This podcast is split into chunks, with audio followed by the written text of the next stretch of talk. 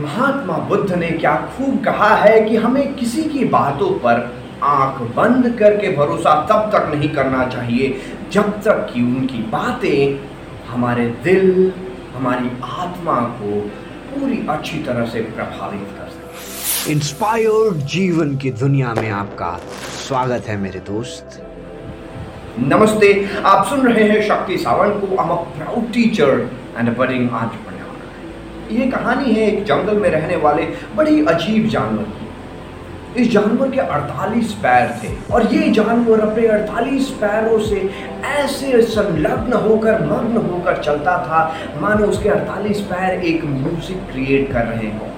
और इसे देखकर जंगल के बाकी जानवर भी बहुत खुश होते थे और साथ ही साथ अचंभित भी रह जाते थे कि अपने 48 पैरों से ऐसे कैसे चल पाता है? हमें दो पैरों से चलने में बड़ी मुश्किल होती है, दो, चार पैरों से चलने में बड़ी मुश्किल होती है, बट ये अपने 48 पैरों से बड़े ही आराम से चल पाता है। सब कुछ बढ़िया चल रहा था। ये 48 पैरों वाला जानवर अपना जीवन बड़े ही खुशी से बिता रहा था। तभी कि तभी एक बहुत ही चलाक लोमड़ी की नज़र इस अड़तालीस पैरों वाले पर जानवर पर पड़ी। पहली बार तो वो भी अचंभित हो गया, लेकिन ये जो लोमड़ी था, पूरी जंगल में इसी बात के लिए मशहूर था कि ये सबको कुछ ना कुछ सलाह दिया करता था। और कई बार तो इसकी सलाह मानकर कितने ही जानवरों, जानवर बड़ी मुश्किल में फंस गए थे। पर फिर भी इसे वो ही उसी जंगल में ही था। और ये जो लोमड़ी अब चल पड़ा इस अड़तालीस पैरों वाले जानवर की तरफ़ जानवर को सलाह दे। इन दोनों की मुलाकात हुई और लोमड़ी ने कहा, ये क्या ज़िंदगी है तुम्हारी? तुम इन अड़तालीस पैरों से चलते तो हो, पर क्या तुमने कभी नोटिस किया है कि तुम्हें पता ही नहीं है कि तुम्हारा कौन सा पैर कब आगे बढ़ रहा है? अब इतना सुनते ही ये जानवर कहने लगा हाँ वो तो है। मैंने कभी ये नो, नोटिस भी नहीं किया कि मेरे अड़तालीस पैर एक साथ कैसे बढ़ते हैं। वही तो बात है। हम जब अपने चार पैरों से चलते हैं तो हमें पता है कि हम कौन सा पैर कब आगे बढ़ा रहे हैं? ये तुम्हारी कैसी ज़िंदगी है? तुम अपने ज़िंदगी को बेहतरीन कैसे बना पाओगे? अगर तुम्हारी चाल के बारे में ही तुम्हें तुम्हें कुछ पता नहीं है, तुम कैसे चलते हो, उसी के बारे में ही तुम्हें कोई ज्ञात नहीं है। तुम अपने फोकस और कॉन्सेंट्रेशन के साथ चल ही नहीं पाते। अब इतना सुनते ही अड़तालीस पैर वाला जानवर सोच में पड़ गया। हाँ भाई, तुम बात तो बिल्कुल ठीक कर रहे हो। अगर मैं, मुझे अपने शरीर के बारे में ही नहीं पता तो मैं क्या कर सकता हूँ? अब इतना, इतनी सी वार्तालाप होते ही, ये लोमड़ी तो वहाँ से चला गया, पर 48 पैरों के जानवर के दिमाग में ये बात चलती रही चलती रही, और उस, वो इस चीज़ से इतना परेशान हो गया कि उसने अब ठान ली कि अब मैं ये पता लगा कर ही रहूँगा कि मेरे 48 पैर आखिर एक साथ कैसे चल पा रहे हैं? इतने अच्छी तरीके से वो टोम में कैसे आ, आ पा रहे हैं? तो अब अगले दिन से ही उसने अपने पैरों को अपने 48 पैरों को ध्यान से रखना शुरू किया क्योंकि उसकी आदत नहीं थी। उसे चलने में बड़ी तकलीफ़ होने लगी। उसे गुस्सा भी आ रहा था क्योंकि वो नॉर्मल चल रहा था और वो खुश भी था उस चीज़ से। पर चूँकि वो बात उसे खटक रही थी कि मैं क्यों नहीं जानता अपने पैरों के मूवमेंट के बारे में। वो प्रयास करने लगा करने लगा करने लगा।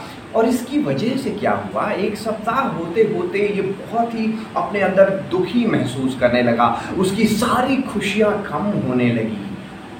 और चूँकि ये अब नए स्टाइल से चलने का प्रयास कर रहा था ये अच्छे से चल नहीं पा रहा था तो ना ही शिकार कर पाता था, ना ही कुछ फल, फ्रूट उसे अच्छे से मिल पा रहा था। खाना भी कम हो गया तो ये अक्सर भूखे रहता था, लेकिन प्रयास करते जा रहा था और एक महीने के बाद उसका, उसकी हालत ऐसी हो गई कि ना ही वो अपने पुराने स्टाइल में चल पा रहा था और नया स्टाइल तो उसे अभी तक समझ ही नहीं आया था। और खाने पीने के लाले पड़ गए, ना ही वो अब खुश रह पाया, ना ही उसका आत्मविश्वास रह पाया और कुछ दस पंद्रह दिन में वो इस दुनिया को छोड़कर चला गया। माई डियर फ्रेंड क्या हमारे जीवन में भी कभी कभार ऐसा नहीं होता? हम कई बार सभी लोगों की बातों को इतनी ध्यान से सुनने लगते हैं, उसके ऊपर इतना गहन विचार करने लगते हैं। कि हम अपनी प्राकृतिक क्षमता को भूल जाते हैं।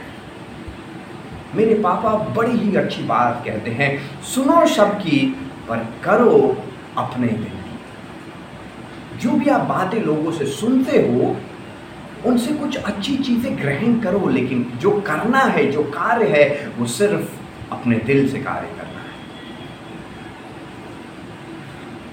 और इस कहानी को सुनाने का मेरा तात्पर्य बिल्कुल भी ये नहीं है कि हमें सीखना नहीं चाहिए, हमें बदलाव नहीं लाना चाहिए, हमें ग्रोथ नहीं लाना चाहिए।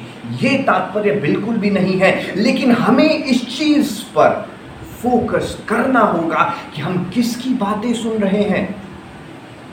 और अगर आप इस चीज़ को डिसाइड करना चाहते हैं कि आप किसकी बातें सुनेंगे तो इन दो चीज़ों का ध्यान रखिए। जिस भी व्यक्ति की आप बातें सुन रहे हैं, क्या वो व्यक्ति उस जगह पर है जहाँ पर आप पहुँचना चाहते हैं? दूसरी बात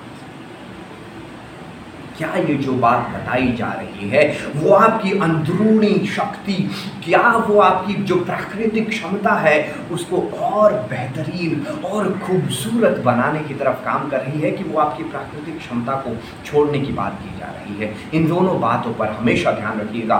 दियाल के मिस्त्र आपने किताब पढ़ी होगी, क्योंकि बहुत ही मशहूर किताब है। उस किताब में भी ऑथर ने काफ़ी खूबसूरत लिखा है। हर एक व्यक्ति के पास कुछ प्राकृतिक क्षमता होती है जो पूरी दुनिया में किसी के पास नहीं होती। लेकिन अगर हम उस प्राकृतिक क्षमता को समझते नहीं हैं, उसे और अच्छा बेहतरीन बनाने पर कार्य नहीं करते, अगर हम उस प्राकृतिक क्षमता को यूटिलाइज नहीं करते तो कुछ समय बाद उस क्षमता को प्रकृति हमसे वापस ले लेती है। इस बात पर ध्यान रखिए, हमें सीखना है, पर किससे सीखना है? उसका निर्णय हमें खुद से करना है। तो अपनी क्षमताओं को बढ़ाइए और उसके बाद कामयाबी आपका बेशब्री से इंतज़ार कर रही है।